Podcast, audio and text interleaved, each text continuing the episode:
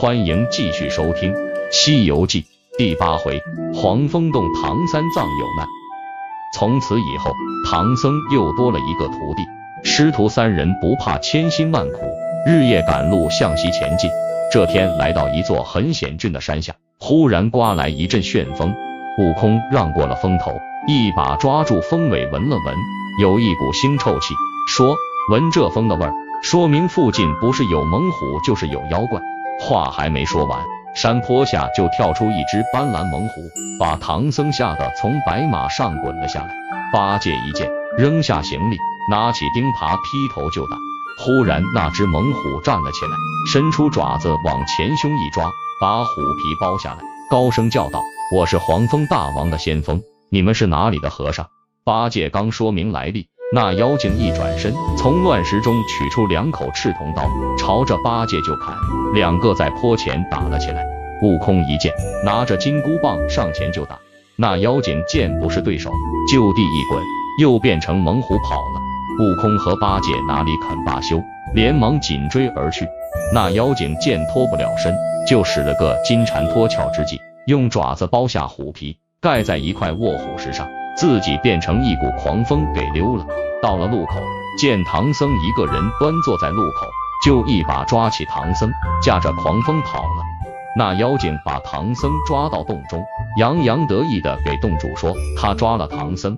老妖怪一听，大吃一惊，原来他知道孙悟空的厉害，心里十分害怕，就叫小妖们把唐僧拉到后园子里，绑在定风柱上，先不要吃，等过上三五天。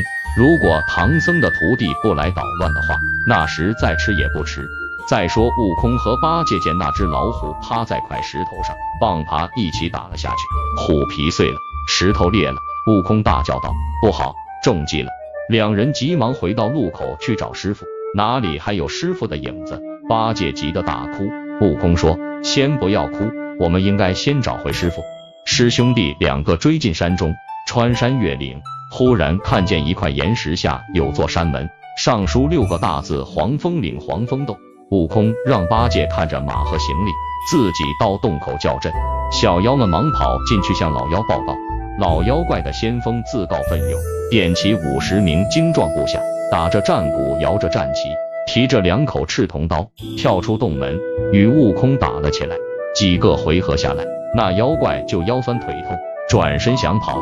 悟空连忙拦住去路，先锋一见回不成山洞了，只好转身向山坡上跑。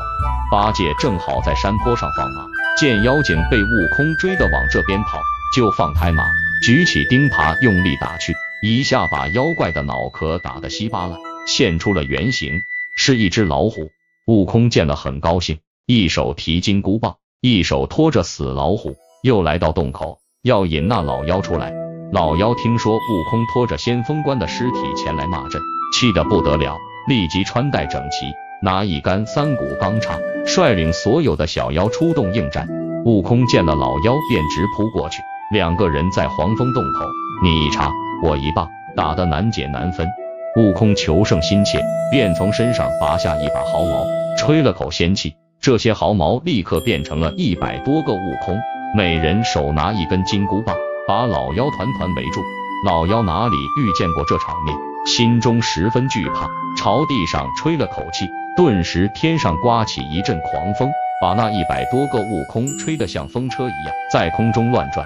悟空急忙把毫毛收回身上，自己举着金箍棒去跟老妖斗。老妖知道难胜悟空，于是猛地朝悟空脸上吹了口气，悟空顿时觉得眼睛似乎被无数个针尖猛扎。疼得睁不开眼睛，立刻败下阵来。老妖乘机收兵回去了。这时天也晴了，悟空对八戒说：“双眼酸痛，泪流不止。”师兄弟两个见天也晚了，决定找个地方歇歇脚，明日再找老妖算账。于是他们牵着马走出山坳，见南山坡下有一院子，就走进去敲门，请求借宿。没想到一个老大爷带着几个年轻农夫，手中拿着棍棒冲了出来。悟空想是误会了，急忙说明来意。那老大爷听后连忙赔礼，又叫人收拾床铺，准备饭菜。悟空眼睛泪流不止。老人家拿出一个玛瑙石做的小罐子，说是有个仙人传给他的一种药，叫三花九子膏，专治一切风眼。老大爷给悟空眼睛点了一些，让他不要睁开。悟空干脆躺下就睡，直睡到第二天早晨才醒。他使劲眨了眨眼，不痛了。更奇怪的是，师兄弟俩竟躺在草地上，往四周望一望，见树上有张条子，取下来一看，才知道昨天晚上的院子。老大爷都是护法伽蓝变的。两人商量后决定，仍由八戒看马，悟空前去捉妖。悟空来到黄风洞前，变成一只花脚蚊虫，从门缝飞了进去。见老妖正在大厅和小妖们收拾兵器，准备再次交战。悟空飞到后院，见师傅被绑在定风柱上，就飞到唐僧头上，轻声的安慰了一番，让他不用担心害怕。悟空又飞回大厅。正好碰见一个小妖来报，大王，只有一个长嘴大耳朵的和尚坐在树林里，那个毛脸和尚不见了，说不定是搬兵去了。老妖说：“怕什么？除了灵吉菩萨，什么人我都不怕。”悟空听了，心中一阵欢喜。他飞出黄风洞，现出原形后，来到林中，把刚才听到的都给八戒说了一遍。可是到哪去找灵吉菩萨呢？两人正在商量。忽见大路旁走出一位老公公，悟空连忙施礼，问道：“请问老人家，您可知道灵吉菩萨的住处？”老公公说：“灵吉菩萨住在正南方的小须弥山中。”说着手向南指，悟空顺着手指向南望去，那老公公早已化成一股清风不见了，留下一张条子，原来是太白金星暗中相助。悟空让八戒藏在树林深处等他，自己则去找灵吉菩萨。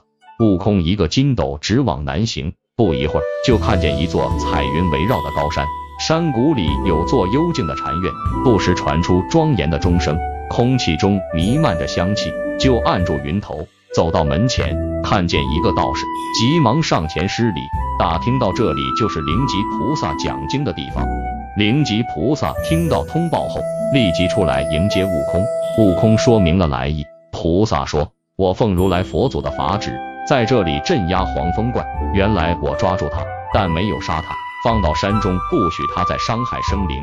没想到他仍恶性不改，竟然伤害你师傅。我一定要助你一臂之力。”灵吉菩萨拿出定风丹，又取了飞龙宝杖，与悟空驾云来到黄风山上。